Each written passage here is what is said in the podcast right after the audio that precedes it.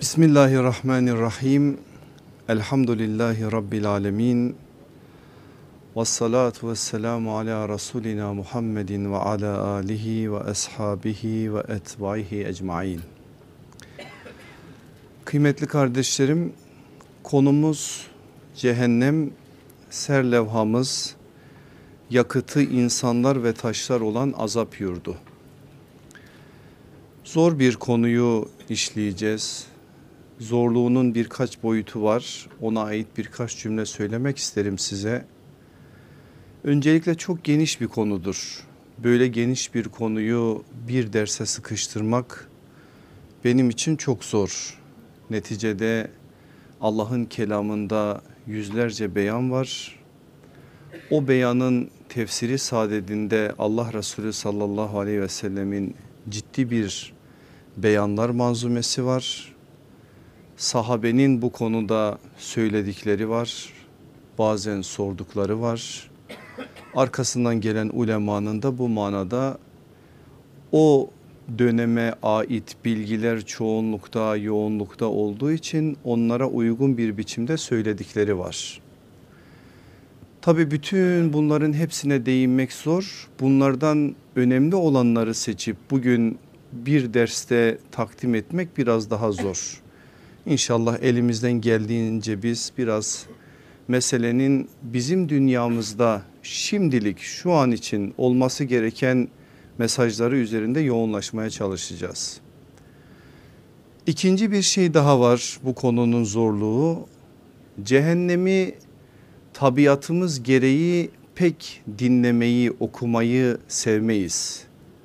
İsteriz ki nimetler anlatılsın bize.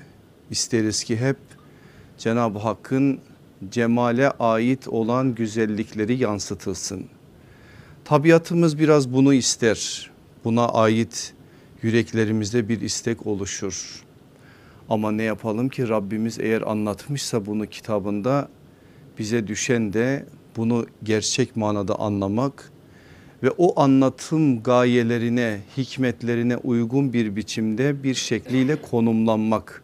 Allah'ın kitabının karşısında Allah'ın istediği gibi oturabilmek, istediği gibi yüreğimizi, aklımızı, zihnimizi açabilmek.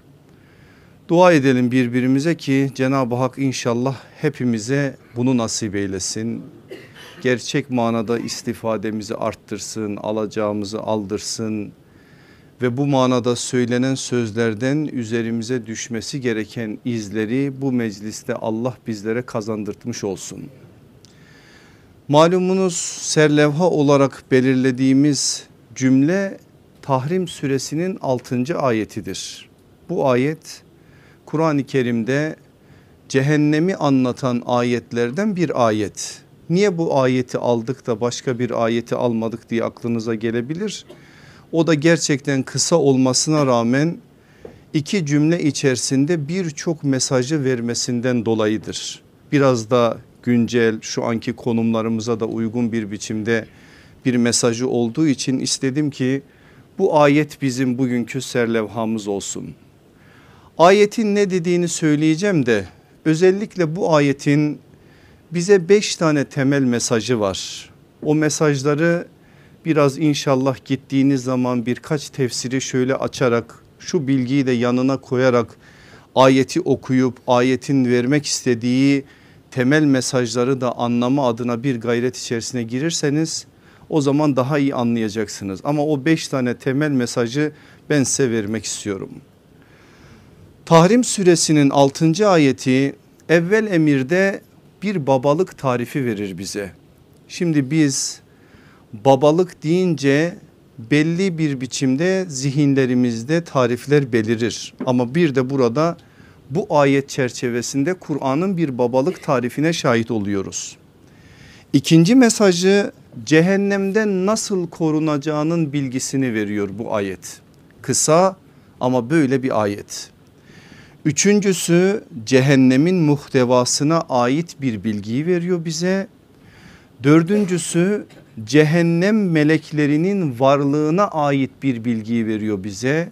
Beşincisi o cehennem meleklerinin görevlerine ait bir bilgiyi veriyor bize.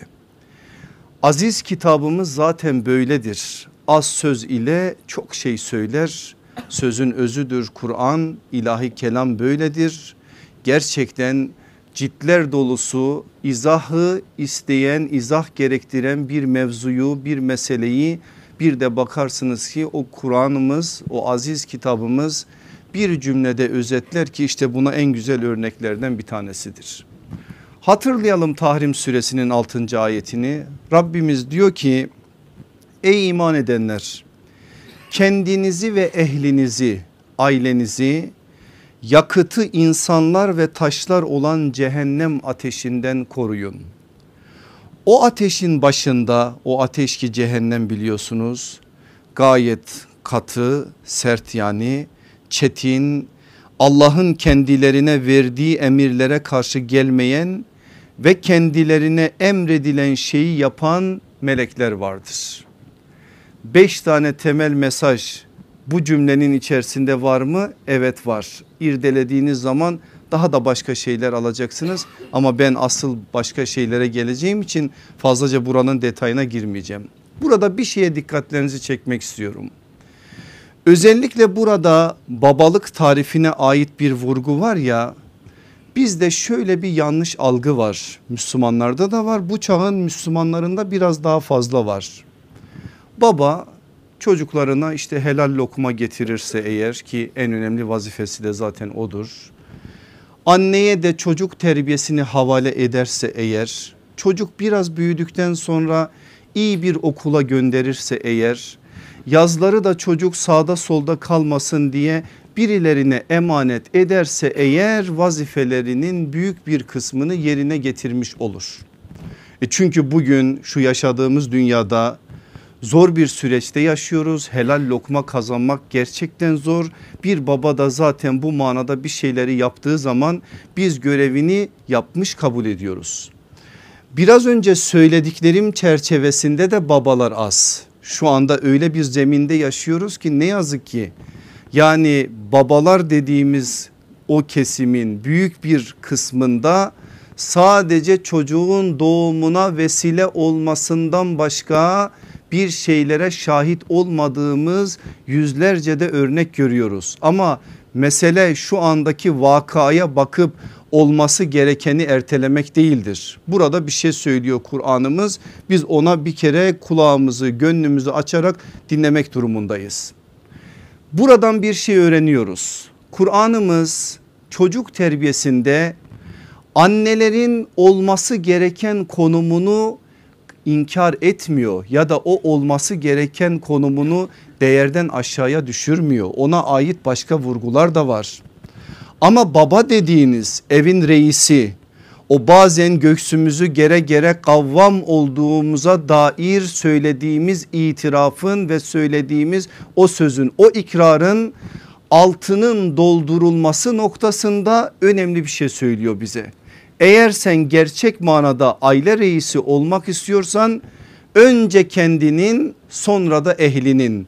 Ehlinin içerisine hanımın girer ehlinin içerisine çocukların girer ehlinin içerisine raiyetin altında kim varsa kimsenin eline bakıyorsa sen kimin önünde bu manada rai konumundaysan çoban konumundaysan yani onların önünde rehber konumundaysan sana düşen böyle bir sorumluluk var.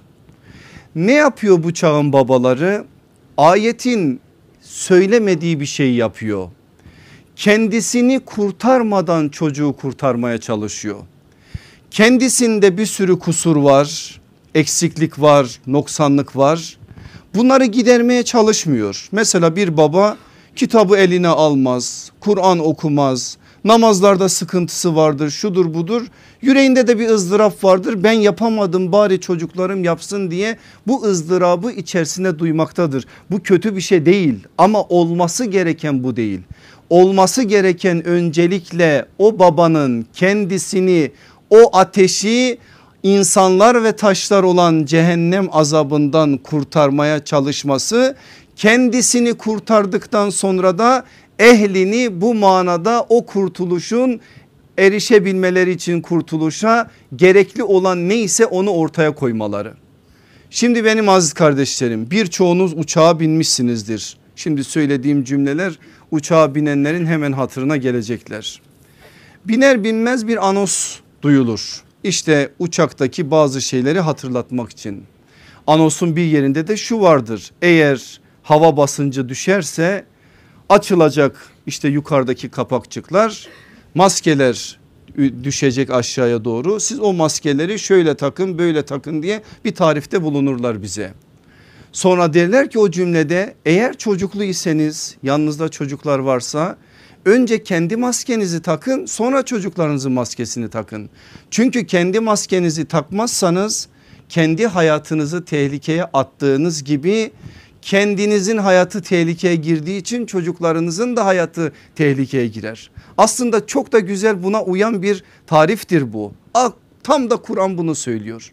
Önce kendi maskeni tak kendini bu manada kurtar eksiklerini gider varsa yanlışların o yanlışları düzelt ne varsa bu manada sıkıntıları gidermeye çalış. En azından bunun tedavi adına bir sürece gir. Bu işin ızdırabını duy ve bu manada bazı adımları at. Çocuk evde bu manada temsiliyet adına bazı şeyleri görsün senden. Gördüğü zam zamanda artık gerekli olan şey neyse ehlin ıslahı içinde ailenin ıslahı içinde gerekenleri yap ki asıl bu manada babalık vazifeni biraz olsun yerine getirmiş olasın. O halde Kur'an bize nasıl bir babalık tarifi verdi? Baba kendini ve ehlini yakıtı insanlar ve taşlardan oluşan cehennem azabından koruyan adamdır. Bütün tariflerin üzerine bir de böyle bir tarif yazmamız lazım. Bir daha tekrar etmek istiyorum. Baba kendini ve ehlini yakıtı insanlar ve taşlardan oluşan cehennem azabından koruyan adamdır. Allah o adamlardan bizi de saysın inşallah. Eksiklerimize noksanlarımıza rağmen bu tarife uyacak babalardan bizleri kılsın. O babalık gibi büyük bir nimetin hakkını ödeme adına da bizlere yardım eylesin inşallah. Aziz kardeşlerim cehennemin muhtevasına ait bu ayette bir vurgu var. Ayeti de söyledim zaten. Ama Kur'an-ı Kerim'e şöyle bir bütüncül olarak baktığımız zaman yüzlerce ayet dediğim gibi önümüze çıkar. Cehennem ismi sadece Kur'an'da 77 yerde kullanılır.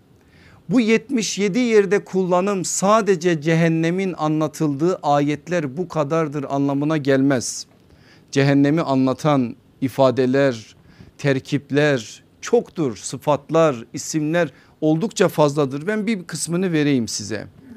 Mesela mesva ya da meva mekan anlamında bunlarla ifade edilir o büyük azap. Azabu cehennem ya da naru cehennem terkipleri. Azabul harik can yakıcı azap terkibi. 12 ayette geçen hamim kaynar su ifadesi temas ettiği şeyi zehir gibi etkileyip dokulara işleyen rüzgar samyeli deriz ya Türkçe'de o manada semum helak yurdu anlamında darul bevar hapishane ve derin çukur anlamında siccin ve yine biraz sonra size vereceğim farklı farklı cehennem isimleriyle cehennem anlatılır bize aziz kitabımızda. 126 defa geçen ama 101'inde cehennem ateşi manasına gelen nar kelimesi de bize o dehşetli azabı ve o varılacak o azap yurdunu bize tarif eder. Bütün bunları alt alta koyduğunuz zaman ciddi bir yekünle karşı karşıya olduğumuz hepinizin malumu olacaktır. Bir de şöyle de bir bilgi var bu bilgi de bizim için önemlidir meseleyi anlayabilmemiz açısından. Özellikle cehenneme ait tasvirlerin büyük bir kısmı Mekki ayetlerle nazil oluyor. Bu ne demek? Demek ki işin başında tevhidi inşa ederken sağlam bir akideyi temel bir zemin üzerine bina ederken aziz Kur'an'ımız bu işi önemsiyor. Cennet ve cehennem tasvirlerini ta işin başında ilk muhatapların zihin dünyasına adeta nakşediyor. Şimdi bu bilgileri bilerek cehennemin isimlerine ya da tabakalarına ya da daha doğru ifadeyle derekelerine sizi bir götürmek istiyorum. Biliyorsunuz cennet derece derece yukarıya doğru derece derece artan bir seviye. Cehennem ise dereke dereke basamak basamak aşağıya doğru inen bir seviye. Kur'an-ı Kerim'de de bütün bunların bilgisi var. Hicr suresinin 44. ayetinde cehennemin kapılarının 7 tane olduğu ve bu kapıların her birisinin de farklı gruplara açıldığını okuyoruz. İşte ulema bu ayeti delil olarak getirerek cehennemin 7 tane farklı tabakası olduğunu söylüyor. Ayette diyor ki Rabbimiz o cehennemin 7 kapısı vardır. Onlardan her kapı için birer grup ayrılmıştır. Yani o kapılardan girecekler birer grup grup girecekler ve girdikleri yer cehennemin farklı farklı yerleri olacak.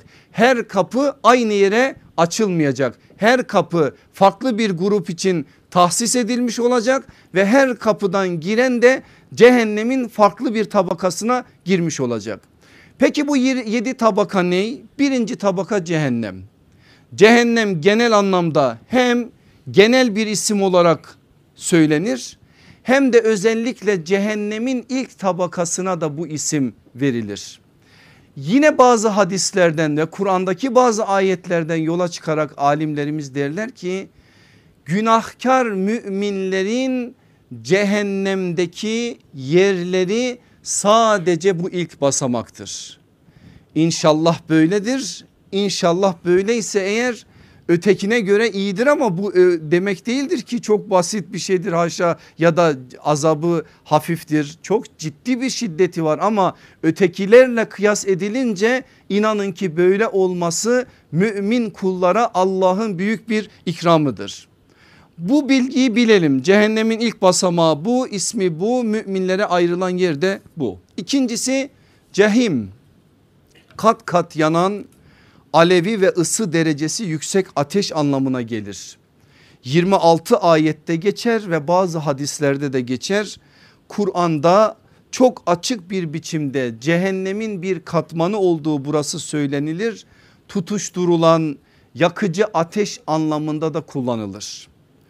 Üçüncüsü heviye yukarıdan aşağıya düşmek.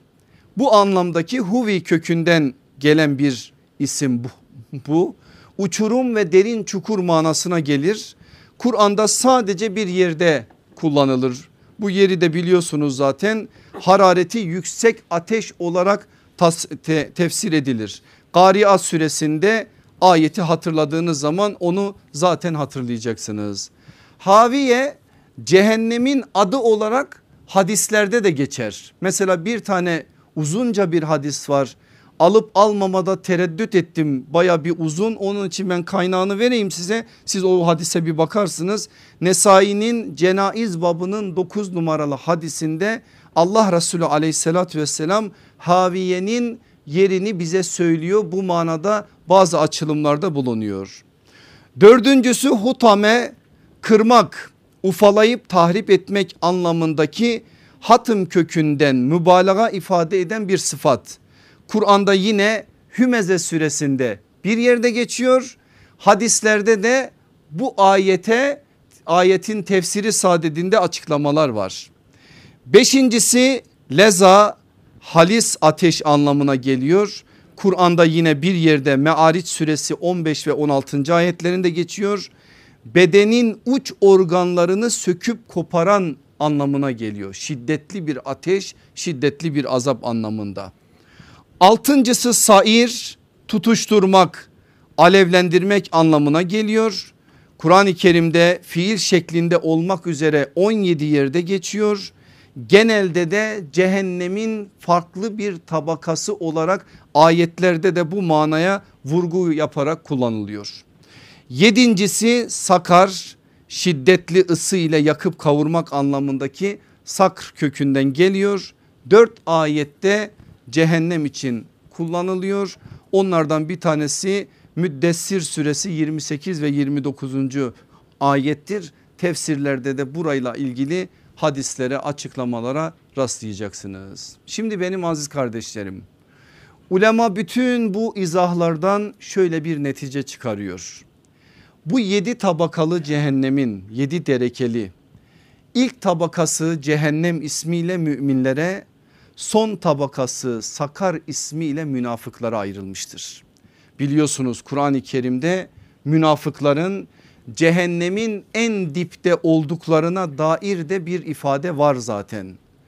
Ortada olan diğer tabakalar diğer derekeler ise artık günahları nispetinde diğer inkarcılar diğer din mensupları ateşe tapanlar müşrikler falan filan neyse artık o manada onlar işledikleri zulümler çerçevesinde Allah tarafından bu tabakalardan bu derekelerden birinde cezalarını çekmek için cehenneme koyulacaklar. Gerek bu ayetlerde gerek ise hadislerde gerek benim burada size zikretmediğim ayetlerde bu azabın muhtevasına ait de ciddi bir bilgi verilir bize. Şimdi bu muhteva dehşet ifadelerle anlatılır Kur'an'da hadislerde de var. Ancak biz cehennem deyince aklımıza hemen ateşle azap geliyor. Evet cehennemin en ciddi azap türü ateştir ama tek tür o değildir. Ben sadece Kur'an üzerinden size bir tablo vermek istiyorum. Eğer hadislere girsek hadislerde çok daha derin çok daha geniş bir mana var ki onları burada saatlerce konuşmamız gerekecek. Ayetlerinde numaralarını vereceğim o azap türlerine ait de sadece isimleri belirteceğim. Ondan sonraki süreç sizin işiniz gidip o ayetlerden ya da burada sadece benim birer tane zikrettiğim ayetlerin farklı farklı ayetlerini de bunlara ekleyerek cehennem meselesini Kur'an ekseninde ciddi bir biçimde ele almış olacağız. 20 türlü azap ben çıkardım. Fazlası var mı? Olabilir ama ben bugün özellikle biraz üzerinde durarak bu 20 tane azap türünü Kur'an'dan tespit etmeye çalıştım. Onlardan bir tanesi şu yılan ve akreplerin sokması ve özellikle yılanların boyunlara dolanması. Cehennemde böyle bir azap türünden bahsediyor Rabbimiz Ali İmran suresi 180. ayette. Ama hadislerde özellikle akrepler içinde yılanlar içinde ayrı ayrı vurgular var. Dediğim gibi Kur'an ekseninde yürüyeceğimiz için oralara girmeyelim. İkincisi bakın böyle bir azap türü aklımıza gelmiyor bizim. Aslında cennetin de en büyük mükafatı bunun tam zıttı. Nedir biliyor musunuz cehennemin en büyük azabı? Allah'ın o cehennemliklerle konuşmaması ve onların yüzüne bakmaması. Bu azapların en büyüklerinden bir tanesidir. Allah onlarla konuşmayacak ve onların yüzüne bakmayacak ve onlar da bu azabı en üst düzeyde çekecekler.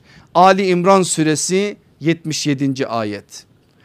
Aç bırakılması açlığı ve susuzluğu en üst düzeyde hissetmesi. Cehennemin böyle bir azap türü de mi varmış? Bu da varmış. Vaka suresi 54 ve 55. ayetler. Yüzlerinin yanarak çirkin ve gülünç duruma düşmeleri. Bizatihi Kur'an'da böyle bir ifade kullanılır. Müminun suresi 104. ayet. Zakkum yedirerek bağırsaklarının parçalanması Duhan suresi 43 ile 48. ayetler arası. Cehennemin uğultusunu işiterek korkunun en üst düzeyini tatması. Dikkat buyurun. Cehennemin uğultusunu işiterek korkunun en üst düzeyini tatması. Önce cehenneme yaklaştırılıyor. Cehennemdeki o uğultuları hissediyor, duyuyor alevleri, ateşleri, içerideki hadiseleri bütün bunlara şahit oluyor. O korku ona bir azap tattırıyor. Ondan sonra diğer süreç başlıyor. Ama o o korku anı bile cehennemin en önemli azaplarından bir tanesi. Mülk suresi 8. ve 9. ayetler. Israrla ölümü isteyip durmaları ama asla buna ulaşamamaları. Bu da bir azap türü mü? Bu da bir azap türü. Furkan suresi 13. ayet. Derileri yandıkça yenilenerek azaba bir kez daha hazır hale getirilmesi. Deriler yanacak gidecek Allah bir daha ona yeniden bir deri verecek o da yanacak. Böyle bu hal defaatle tekrar edecek Nisa suresi 56. ayet. İrinli su içirilmesi İbrahim suresi 16-17. ayet. Gayya kuyusuna atılması Meryem 59. Uçurumlardan yuvarlanılması Kari'a 8-11. Başından aşağıya kaynar sular dökülmesi Hac 19-20. Demir kamçılarla topuzlarla dövülmeleri Hac 21-22 zifiri karanlıkta türlü türlü azaplara uğratılması vaka 43-44 Allah aşkına hissetmeye çalışın yani en azından bir tefekkür edin karanlık ve o karanlık içerisinde bir azap var. Karanlık zaten bir azap. O karanlık içerisinde ne geleceğini bilmeden bir de onunla beraber bir azap var ki işte o azaba dikkat çekiyor Kur'an'ımız. Vaka suresi 43-44'te yiyeceklerinin kuru dikenler olması. Gâşiye 6-7 katranlardan elbise giydirilerek vücutlarının yakılması. İbrahim 50 elleri boyunlarına zincirlere bağlanarak ateşe atılmaları Furkan 13 azapların her gün katlanarak çoğaltılması Nahl 88 sonsuza kadar azap edilmesi ebediyen o bizim için şu anda tarifi olmayan bir ebediyet. Öyle bir ebediyete kadar azap edilmesi. Bakara 81 ki onlarca bu vurgu var Kur'an'da. En sonuncusu nedir biliyor musunuz? Aşırı soğukla azaba çaptırılması. Biz hiç aklımıza gelmez cehennemde böyle bir şey de mi var ama bu da var. İnsan suresi 13. ayet. Bu ayetin tefsirlerine bakın. Yine aleyhissalatü vesselam efendimizin beyanlarına bakın. Yine alimlerimizin bu konuda söylediklerine bakın. Şöyle bir ifade görecek, göreceksiniz. Cehennemde bir yere zemherir denir. Orası soğuk cehennemdir. Soğukluğu pek şiddetlidir.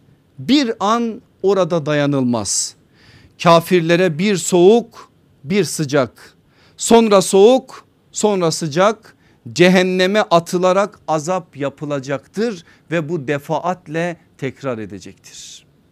Şimdi Allah Resulü sallallahu aleyhi ve sellemin Bukhari'de, Müslim'de, Tirmizi'de de bu cehennemin soğukluğuna ve sıcaklığına ait bir işaret var. Hatta Efendimiz meseleyi anlayabilmemiz için havanın çok sıcak olduğu zamanlar cehennemden bir nefes havanın çok soğuk olduğu zamanlarda cennet cehennemin o soğuk tarafından bir nefesin dünyaya geldiğine ait bir tefsirle meseleyi bize izah eder.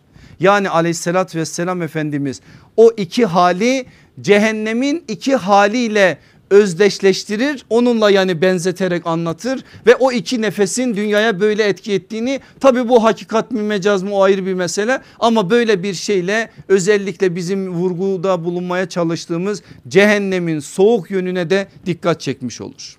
Şimdi benim aziz kardeşlerim hadislerdeki anlatıma geçeceğiz de ben bir derdimizi burada biraz irdelemek istiyorum. Malumunuz Kur'an Beni İsrail'i çok anlatır. Ümmeti Muhammed'i anlattığından daha fazla Beni İsrail'i anlatır. Ama Kur'an bir tarih kitabı değildir. Niye bu kadar Beni İsrail'e vurguda bulunur diye sorduğunuzda aslında cevap bellidir.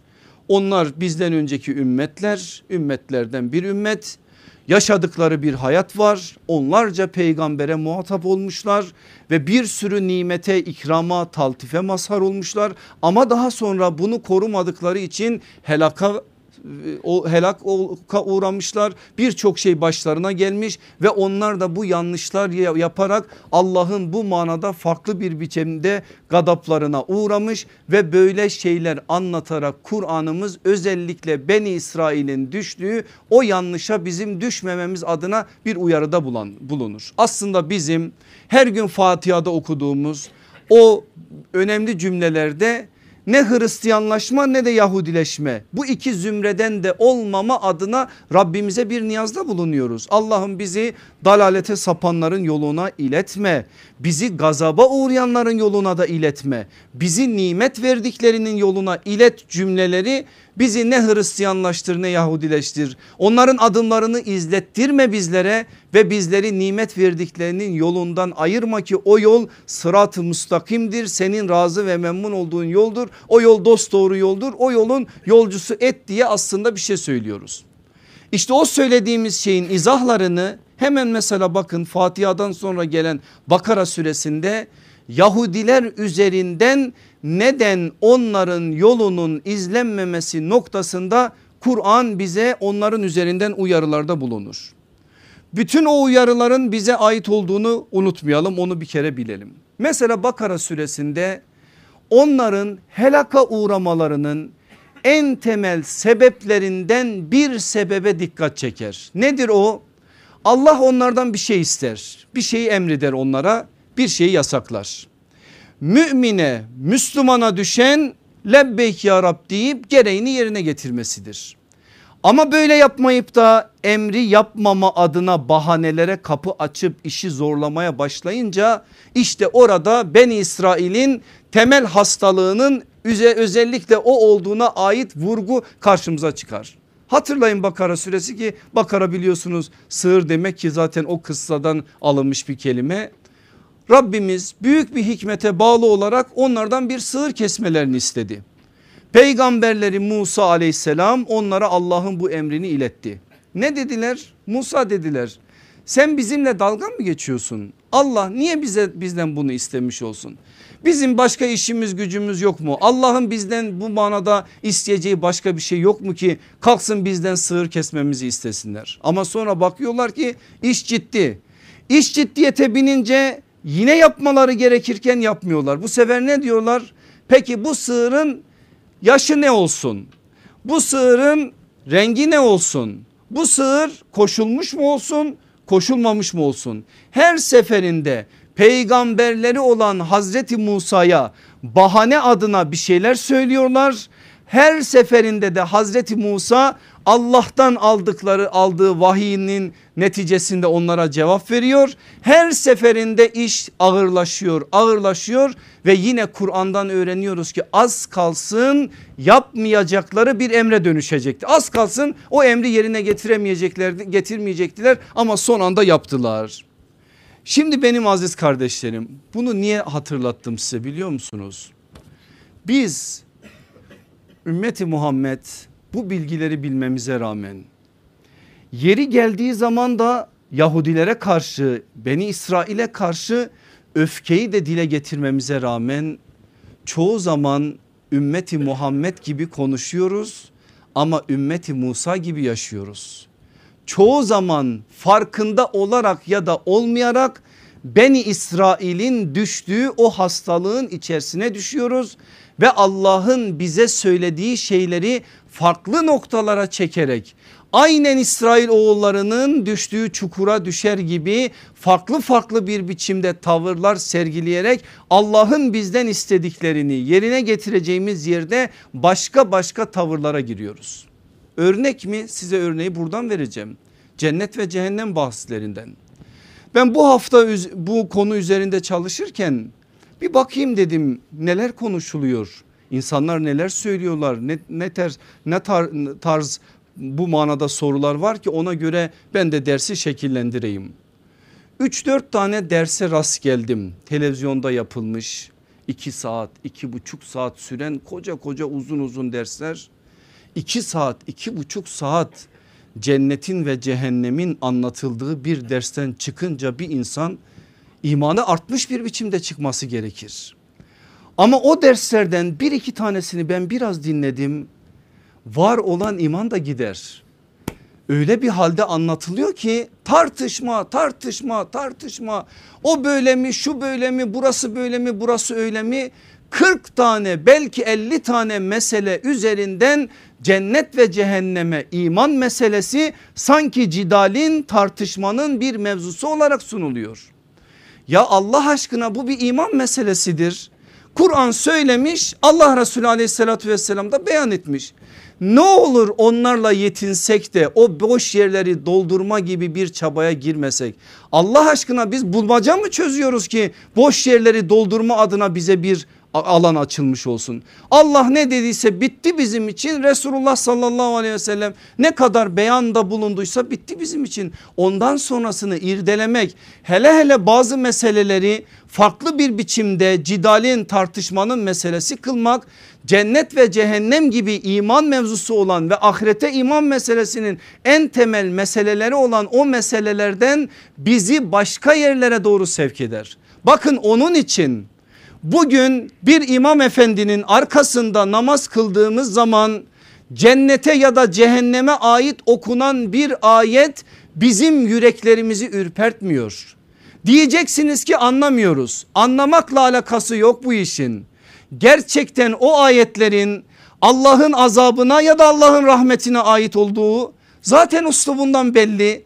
Çok öyle üst düzey Arapça bilmek ya da ayetlerin manalarına vukufiyet kesbetmek falan o da yok. Ama bu manada eğer kalbimiz cennet ve cehennem meselesini Kur'an'ın anlattığı gibi bir zihinle bizim dünyamıza inşa olmuş olsaydı halimiz bizim de aynen öyle olacaktı. Aynen sahabi efendilerimiz gibi, gibi olacaktı. Bakın mesela sahabi efendilerimize eğer cennet ayetleri okunuyorsa mesela diyelim ki bir namazda okunuyor değil mi? Allah Resulü sallallahu aleyhi ve sellem cenneti tasvir eden bazı ayetleri namazda okuyor. Sahabenin yüzündeki o hal ve içlerine dolan o ferahlık cenneti arzulama iştiyakı ve cennete kavuşma noktasında yüreklerinde beliren o arzu bambaşka boyutlarda. Hele hele cehennem anlatılıyorsa ayetler cehennemden bahsediyorsa hıçkırıklar yükseliyor. Feryatlar figanlar yükseliyor. Namazın dışında bir iki tane öyle örneği okuyoruz biz. Allah deyip yıkılan ve orada ruhunu teslim eden sahabileri okuyoruz. Kaç tane biz gördük de bugünlerde bu dünyada etrafımızda yöremizde bu manada örnek ya da biz buranın neresindeyiz? Güya biz Kur'an okuyan insanlarız. Güya biz Kur'an'la haşır neşir olan insanlarız. Hangi cennet ayeti bizi bu manada bir hale soktu? Hangi cehennem ayetini okurken sahabenin duyduğu o hissiyatın onda biri yüzde biri diyebileceğimiz bir hissiyat bizi kapladı. Tüylerimiz diken diken oldu derilerimiz kalkmaya başladı. Bu manada heyecanlandık korktuk Allah'ın azabından Allah'a sığındık cennetini arzuladık iştiyak ettik. Allah'ın bizi ebrarla beraber cennetine al dedik ve bu duayı yaparken ezberlenmiş dualar olarak tekrar edip değil yüreğimizin ta derinliklerinden kopan gelen feryatla bunu söyledik. Bütün mesele bu işin iman meselesi olarak ele alınması meselesidir. Benim aziz kardeşlerim sen cennet ve cehennem ebedi mi değil mi? Bunu 4 saat tartışırsan bu ruh halini tadamazsın. Geçer o gitti o başka bir hale geldi. Soruyor adam hocam diyor şeytan ateşten yaratılmış değil mi? Hoca da diyor ki evet. E peki cehennemde ateş nasıl yanacak şeytan? Demiyor ki hoca Allah seni ıslah etsin sen kendini kurtardın da şeytanın mı peşine düştün? Ne yapacaksın sen şeytanın nasıl yanıp yanmayacağını? Allah onun azabını takdir etmiştir. Sen bütün meseleyi çözdün de bu mesele mi kaldı sadece? Niye bunları irdeliyorsun? Niye bu meselelerin peşine düşüyorsun? Asıl burada sana düşen sahabeye düşendir. Allah Resulü aleyhissalatü vesselama bir tane soru sorulmuş mudur Allah aşkına cennet ve cehennemin ebediliğine dair? Bir tane soru sorulmuş mudur? Sorulmuşsa ben bu sözlerimi geri alacağım. Yok böyle bir şey. Allah Resulü sallallahu aleyhi ve sellem Kur'an'dan hadisten ne okuduysa okudu iş bitti. Ama şimdi biz asıl üzerimize almayı alam, almamız gereken mesele almadığımız için bu haldeyiz. Cennet konuşuluyor bir saat bir buçuk saat 45 dakikası inanın mübalağa değil 45 dakikası huri meselesi. Allah ıslah etsin hepimizi ıslah etsin. Ya cennet deyince sizin aklınıza sadece huri meselesi mi geliyor? Kaldı ki bu huri meselesini göreceksiniz biz de biraz irdeleyeceğiz. Bugün alay edilecek bir mesele değildir. Bu mesele kalkıp da farklı farklı noktalara taşınacak bir mesele değildir. İmanımıza ait hiçbir mesele mizah alay konusu olmaz. Olduğu zaman orada dinde bir zafiyet vardır ve imanda bir zafiyet vardır. Hiç kimse kusura bakmasın. Bunu kadın yapsa erkek yapsa hoca yapsa talebe yapsa hiçbir fark yoktur. İmanımıza ait meseleler ciddiyet ister ciddiyetle ele alınır. Allah'ın kitabında ne kadar söylemişse aleyhissalatü vesselam efendimizin beyanlarında ne kadar karşılık bulmuşsa o kadar karşılık bulur.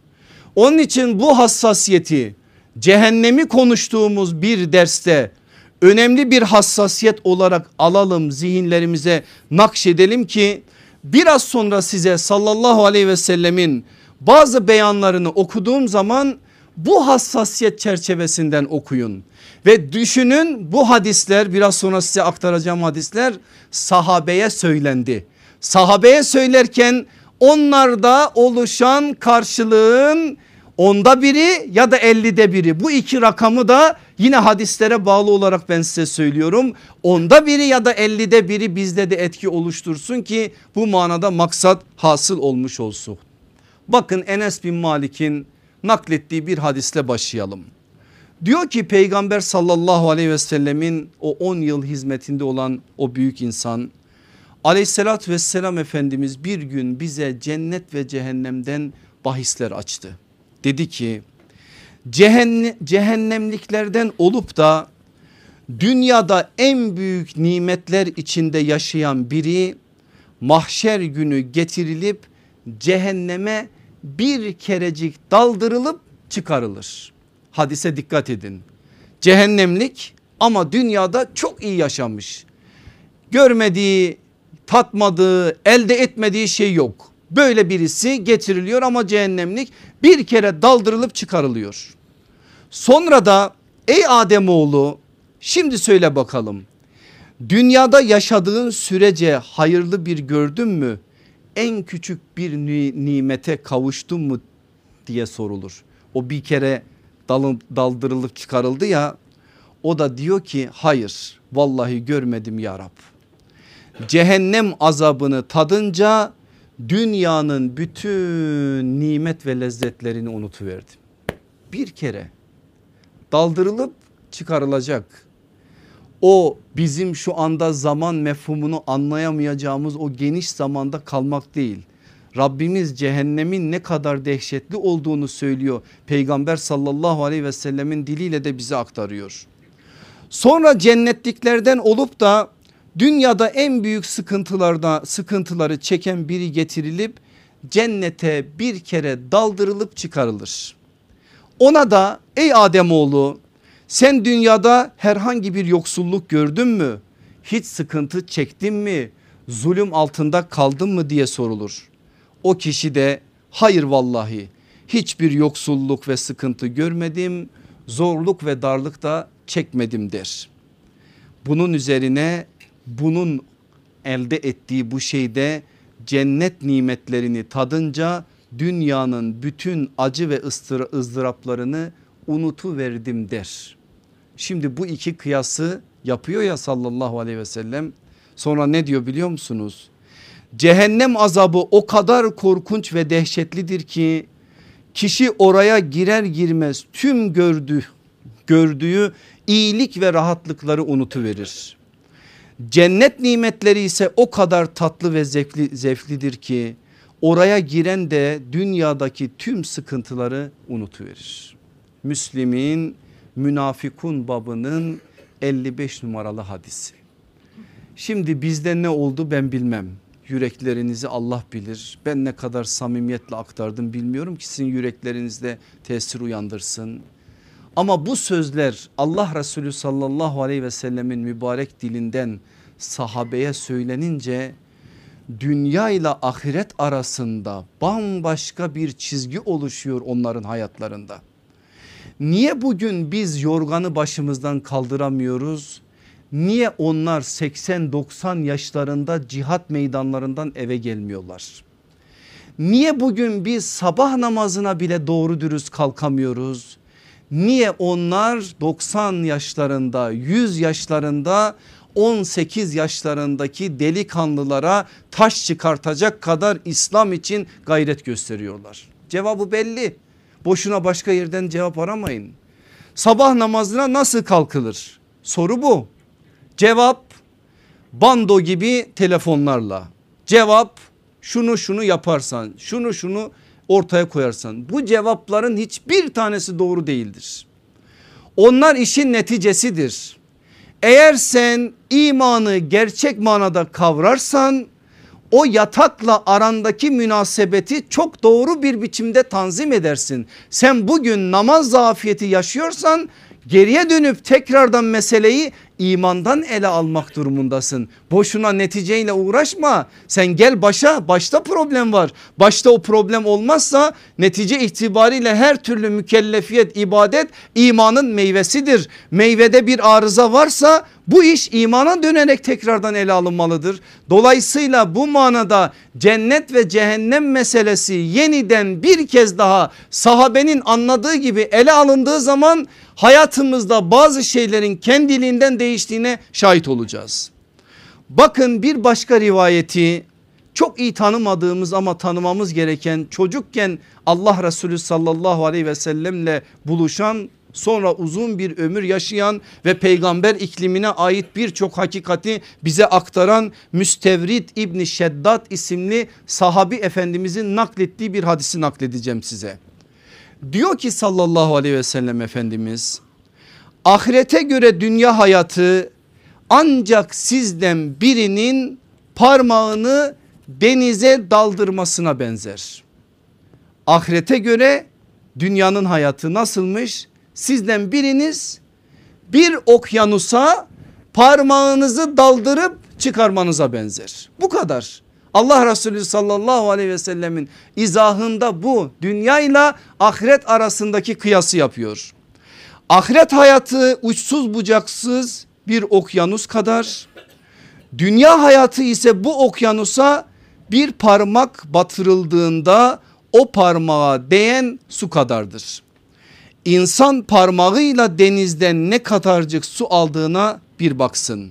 Baksın da dünya hayatının gelip geçici nimetlerinin ahirette sonsuz nimetlere oranla ne kadar az ne kadar değersiz olduğunu anlasın.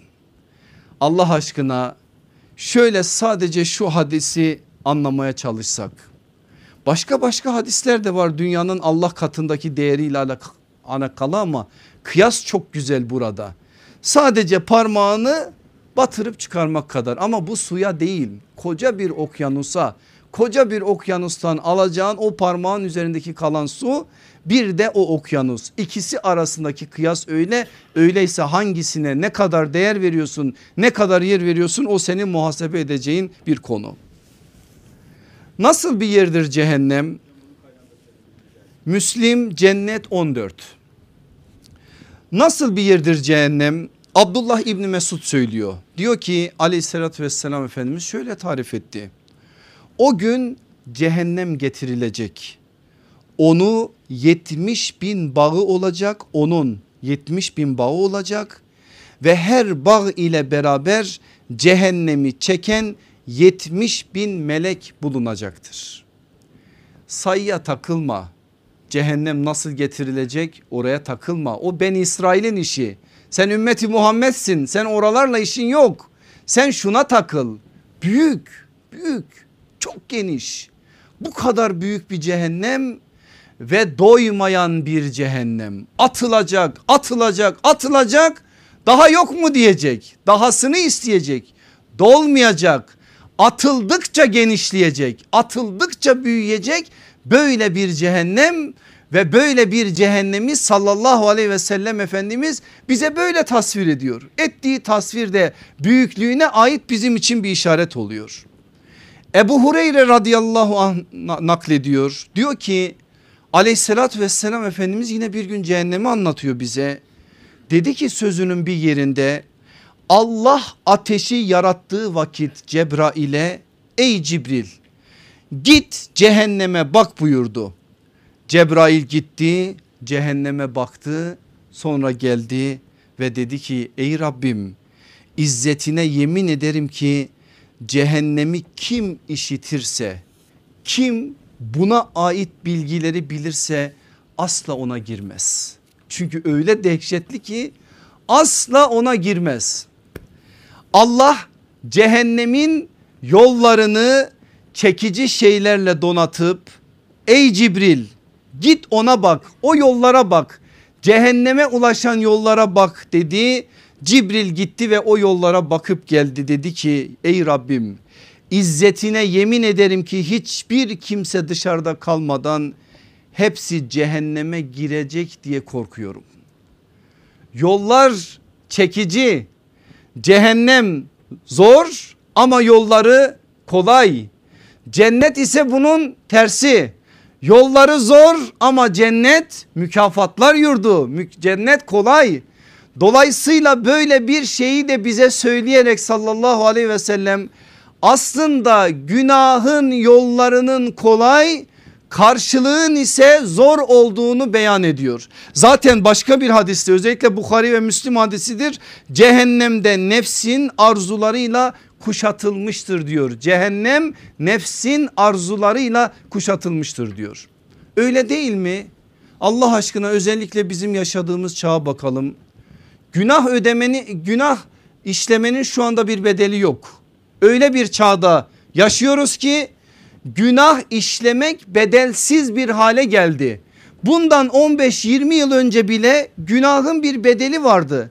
Şimdi o yok artık o kadar kolay. Cebimizdeki telefonlara kadar inmiş. Evlerimize kadar gelmiş, odalarımıza kadar gelmiş, etrafımız kuşatılmış. Her taraf bu manada bizi cehenneme çağıracak tuzaklarla dolu ve artık tuzaklar bile tuzak olduklarını bile gizlemek zorunda değiller. Gayet rahat bir biçimde gayet açık bir biçimde herkes bu manada cehenneme davet ediyor. Yollar böyle. Peki bu bilgiyi bilen bir Müslüman özellikle ben genç kardeşlerime bir iki cümle söylemek istiyorum şimdi. Bu bilgiyi bilen bir genç Müslüman her türlü ayartmaya her türlü tuzağa, her türlü ambalaja, her türlü davede çağın Yusuf'u ve Meryem'i olma adına bir kamet ortaya koyma zorunluluğu var. Boşuna mı çağın musapları diyoruz? Boşuna mı çağın esmaları diyoruz? Bunlar boşuna söylenmiş isimler değil ki. Zordur ya Musab olmak öyle kolay değil ki Musab demek zaten zor işlerin adamı demektir. Sen annenle imtihan edilmeyeceksin belki Hazreti Musab gibi. Sen Hazreti Musab gibi yakışıklı da değilsin ki bütün perdeler senin için harekete geçsin. Yürüdüğün yollarda iz bırakmıyorsun ki insanlar senin izinden arkandan gelsin. Senin bu çağın musabı olarak yapman gereken şey gözünü, kulağını, elini haramdan muhafaza etmek. Ve Musab gibi Yesripleşen topraklara iman tohumu ekmek. Musab gibi imandan mahrum olan yüreklere imanın nurunu ulaştırma adına gayret içerisinde olmak. Vallahi bu işi biz yapacağız diye bir şey yok. Allah bizden ızdırap görmek istiyor. Ya şöyle bir yüreğinde şu ümmetin ızdırabı olsun ne olur. Başkaları başka ızdıraplarla yansın tutuşsun. Sen şöyle bir yürek taşı o yüreğin içerisinde de bu ızdıraplar olsun acı çek ızdırap çek yan yan yan bu dünyada yanarsan orada yanmayacaksın Allah'ın izniyle. Bu dünyada yanmana bakacak Allah. Senin o ızdırabına bakacak. Senin bu manada çektiğin sıkıntıya bakacak. Yoksa bizim yapacağımız bir şey değil. Allah bir şeyi nasip etmedikten sonra kalpler Allah'ın elindedir. O kalpleri çevirmedikten sonra o kalpleri bu manada onunla mükafatlandırma adına bir adım atma adına kapıları açmadıktan sonra sen kendini parçalasan da olmayacak. Hatırla sallallahu aleyhi ve sellemi 13 sene ne hallere girdi? Öyle oldu ki kaç kez ayet onu uyardı. Onlar iman etmiyorlar diye sen canına mı kıyacaksın? Onlar iman etmiyorlar diye sen kendini harap mı edeceksin? Rabbimiz peygamberini uyardı. Ama onu görmek istiyordu işte Rabbimiz. Sen bir beşer olarak yüreğinde bu ızdırabı çek. Doğuda batıda bu manada insanların imanla aralarına koydukları mesafeyi kendilerine dert kendine dert haline getir ve bu ızdırabı çek. Bunu çek gerisi kolay.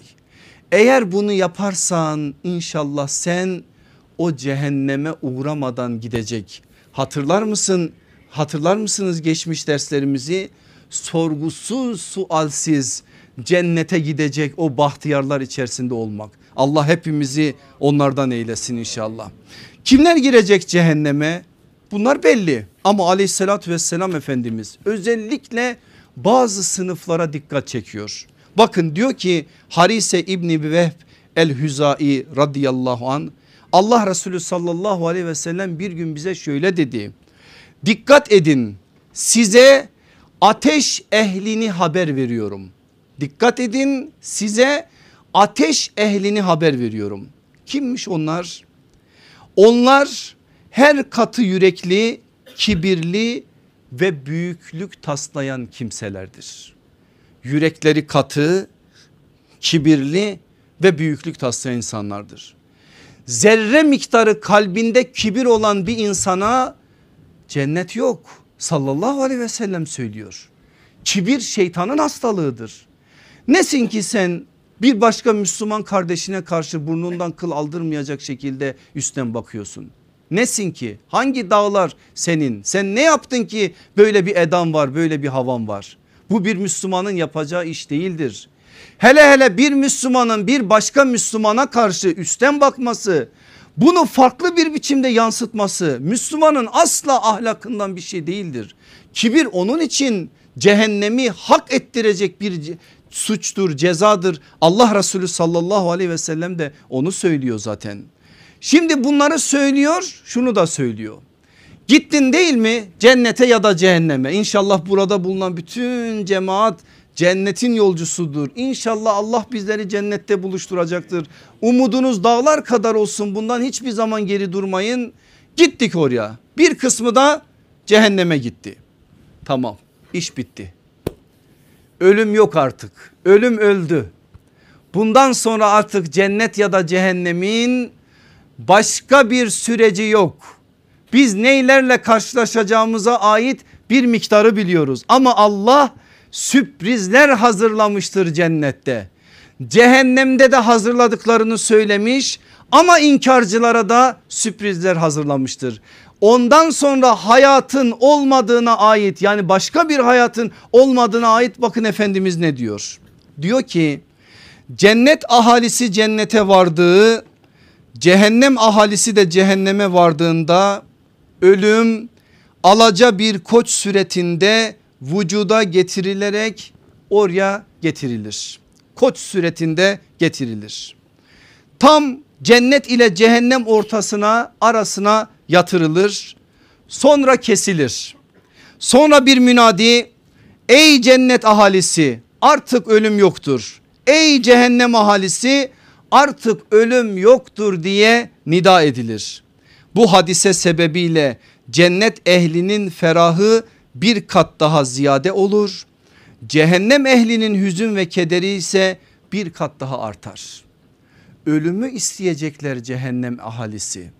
Bir kez ölsek ah ölseydik yok olup gitseydik toprak olsaydık keşke hiç olmasaydık neler neler söyleyecekler ama hiçbir tanesinin o gün bir pişmanlık adına faydası olmayacak.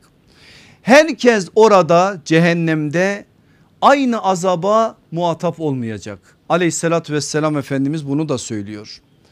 Diyor ki o cehennemliklerden bazıları ateş onun iki topu, topuğunu yakar. Kimi vardır ki onu dizlerine kadar yakalar. Kimi vardır ki ateş onu beline kadar yakalar. Kimi de vardır ki ateş onu boynuna kadar yakalayıp yıkar. Bu da Müslim hadisidir. Orada da bu manada azap buradan giden amellere göre burada ortaya konan gayret ya da gayretsizliğe göre ya da zulme göre ya da sevaba göre ya da günaha göre neyse artık onlara göre karşılandırılır. Mükafatlandırılacak ya da karşılandırılacak. Aleyhissalatü vesselam Efendimiz cehennemliklerin de cennetliklerin de kısımlarını bize söylüyor. Bakın uzunca bir hutbesi var Efendimizin. O hutbenin bir kısmında şunu söylüyor. Cennetlikler üç kısımdır. Birincisi kuvvet sahibi, adaletli, sadaka verici ve uyumlu mümin. Uyumlu mümin dikkat edin muvaffak her şeye uyum gösteren öyle ikide bir arıza çıkarmayan uyumu hayatında bir parça olarak edinen ötekiler de önemli ama bunun niye altını çizdiğimi biliyorsunuz. İkincisi her akrabaya ve Müslümana karşı ince kalpli merhametli olan adam. Üçüncüsü iffetli namuslu çoluk çocuk sahibi olan adam. Üç sınıf sayıyor bunlar cennetlik diyor sallallahu aleyhi ve sellem. Cennetliklerin kısımları. Cehennemlikler ise beş kısımdır diyor sallallahu aleyhi ve sellem. Bakın onlara da dikkat edin. Aklını kullanmayan ve zaafları olan kimsedir ki aranızda size tabi olarak bulunur. Aile ve mal konusunda sorumluluk üstlenmez. İzahlara ihtiyaç var ama siz altını doldurun. Gizlice hırs besleyen hain kimsedir ki kapısını her çalana ihanet eder. Üçüncüsü ailen ve malın konusunda gece gündüz sana tuzak kuran kimsedir. Dördüncüsü cimrilik yapan ve yalancılık, yalancılık yalancı olan bir kimsedir. Beşincisi açıkça ahlaksızlık yapan kimsedir. Bu da yine Müslim'in cennet babının 63 numaralı hadisi. Peki nasıl korunmalı cehennemden? Bu konunun da yolunu gösteriyor sallallahu aleyhi ve sellem. Ben uzatmayacağım onun için sonlarına doğru sadece birkaç şey söyleyip bitireceğim. Adi İbni Hatim radıyallahu an şöyle bir hadis rivayet ediyor. Sallallahu aleyhi ve sellem Efendimiz bize bir gün bir şeyler söyledi söyledi söyledi sonra dedi ki yarım hurmayla bile olsa kendinizi ateşten koruyun. Bunu da bulamayan güzel bir sözle kendisini ateşten korusun. Bukhari hadisi Bukhari'nin Rikak babının 49 numaralı hadisi. Yarım hurmayla da ateşten korunuyor muymuş? Korunuyormuş. Hurma yok yarımı bile yok. Güzel bir sözle insanı ateşten koruyor muymuş? Ateşten koruyor. Allah bize niye Kudüs'ü kurtarmadın diye bir soru sormayacak. Niye bu kadar Suriyeli muhacir kardeşim vardı da bunların hepsine ev yapmadın, muhacir olmadın, onlara şöyle davranmadın, böyle davranmadın bunu da sormayacak. 80 milyon insana Kur'an'ı niye anlatmadın? Niye onların yüreklerine imanı ulaştırmadın? Onları namazla tanıştırmadın, tesettürle tanıştırmadın? Bunu da sormayacak. Sana ne kadar nimet verdiyse o nimetleri Allah'ın yolunda harcayıp harcamadığını soracak. Sana verir bir ağaç bir ağacın hesabını soracak. Sana verir bir hurma bir hurmanın hesabını soracak. Sana verir bir gökdelen bir gökdelenin hesabını soracak. Sana verir bir gece kondu bir gece kondunun hesabını soracak. Onun için her bir hepimizin hesabı aynı değil. Hepimizin hesabı Allah'ın bize açtığı krediyle orantılıdır. Onun için elimizde ne varsa onu biz cehennemden kurtuluş akçesi olarak kullanmak zorundayız. Allah bize ne verdiyse biz onu onun yolunda harcayarak bu manada cenneti kazanma adına adımlar atmak durumundayız. Cennet, cennet cehennemden nasıl kurtulunur? Cennet nasıl kazanılır? İşte cevabını veriyor sallallahu aleyhi ve sellem. Son bir hadis aktarıyorum dikkat edin. Enes bin Malik naklediyor. Diyor ki Resulullah sallallahu aleyhi ve sellem Mescid-i Nebevi'de bir gün bize şöyle bir tablo aktardı. Allahu Teala cehenneme girecek olan kullarının azap bakımından en hafif olanına şöyle seslenecek. Sözü iyice anlayalım. Azap bakımından en hafif olanına şöyle seslenecek. Yeryüzündeki bütün mallar senin olsaydı bu cezadan kurtulmak için onların hepsini feda eder miydin? Beklemediği korkunç sonla karşılaşan ve bir kurtulur çaresi arayan o kul evet diye cevap verecek.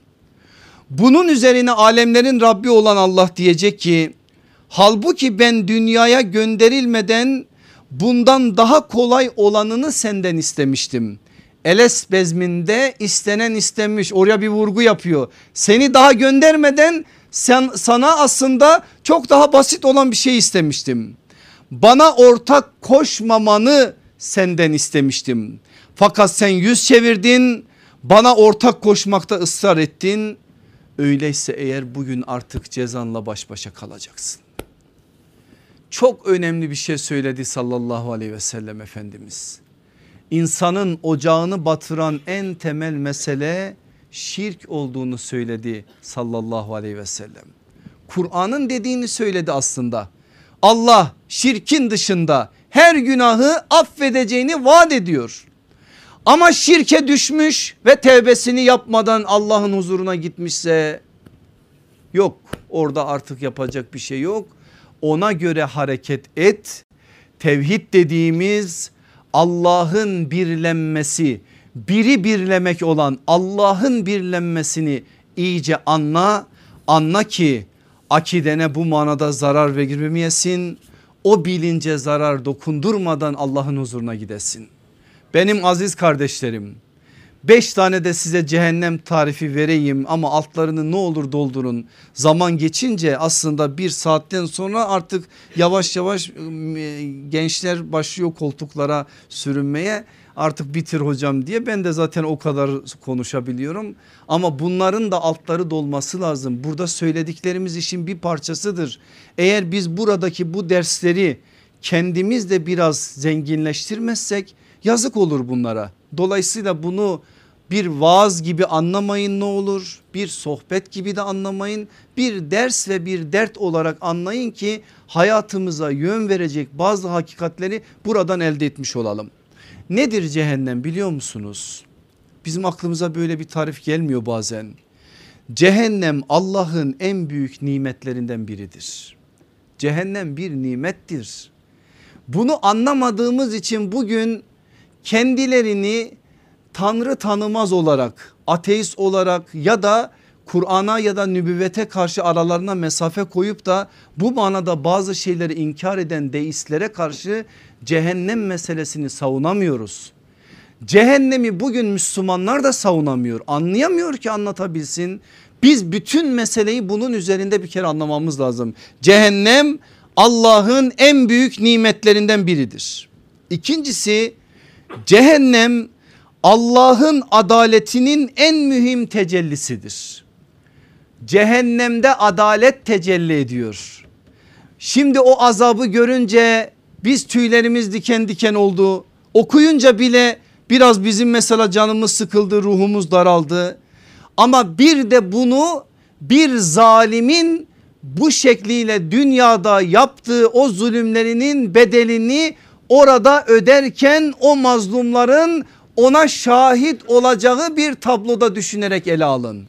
Şimdi dünyaya kan kusturan, Müslümanların dünyalarını karartan, coğrafyalarını gözyaşına kana mahkum eden, yüzyıllardır kendileri dünyada rahat yaşasınlar diye Müslümanların doğaüstü doğa altı bütün zenginliklerine el uzatan gasp eden o zalimler namusları kirleten çocukları yetim bırakan binlerce mazlumun gözü yaşlı olarak bırakan o zalimler gelip cennette bir köşede oturdukları zaman hangi mazlumun yüreği bundan sükunet bulacak Allah aşkına? Böyle bir adalet olur mu? Dünyada bu manada bu işleri yapanların ahirette bir bedeli olması lazım ve biz bu bedele iman etmişiz. Onun için gam yok bize. Bütün firavunların, Nemrutların, Yezidlerin, tiranların kimse bunun adı. Bunların hepsinin nereye gideceğini Allah söylüyor. Onun için biz Allah'ın adaletinden zerre miktarı şüphe etmiyoruz. Biz bugün bu dünyada görmesek bile Allah yarın mazlumların yüzünü güldürecek. O zalimlere o zulümlerinin bedelini en üst düzeyde ödetecek. Hem de öyle bir ödetecek ki mazlumu sevindirecek, zalimi de yaptığına bin pişman edecek. Onun için cehennem nedir sorusuna vereceğimiz ikinci cevap budur. Cehennem Allah'ın adaletinin en büyük tecellisidir. Şu üçüncü tarife ne olur dikkat edin ve ne olur düşünün üzerinde. Cehennem kafir için azap, günahkar için kefaret, mazlum için en büyük teselli kaynağıdır. Herkese aynı değil cehennem. Cehennem kafir için azap, günahkar için kefaret, mazlum için en büyük teselli kaynağıdır. Birçok şey söylenir size havale ediyorum. Cehennem mümini Allah'a yaklaştıracak en önemli vesilelerden- vesilelerdendir. Cehennem mümini Allah'a yaklaştıracak en önemli vesilelerdendir. Niye? Bu ayetleri okuyan birisi Allah'a yaklaşır. Allah'ın azabı bizi Allah'tan uzaklaştırmaz. Allah'ın azabı bizi Allah'a yaklaştırır. Çünkü o azap Allah'a yakın olanların tatmayacakları bir azap. Uzaklaştıkça eğer o azap gelecekse o halde biz o azaba ait olan ayetleri peygamber sallallahu aleyhi ve sellemin bu beyanlarını okudukça Allah'a yaklaşmamız lazım. Yaklaşma adına bazı adımlar atmamız lazım. Sonuncusu da şu benim aziz kardeşlerim. Cehennem tüm zalimlerin en korkulu rüyası ve muhakkak kavuşacakları en dehşetli var, varış yeridir.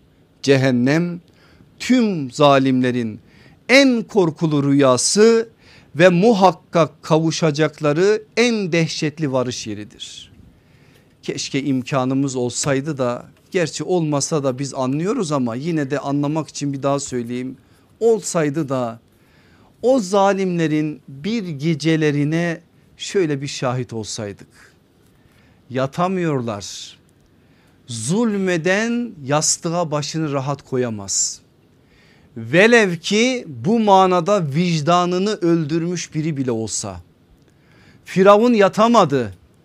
Nemrut yatamadı.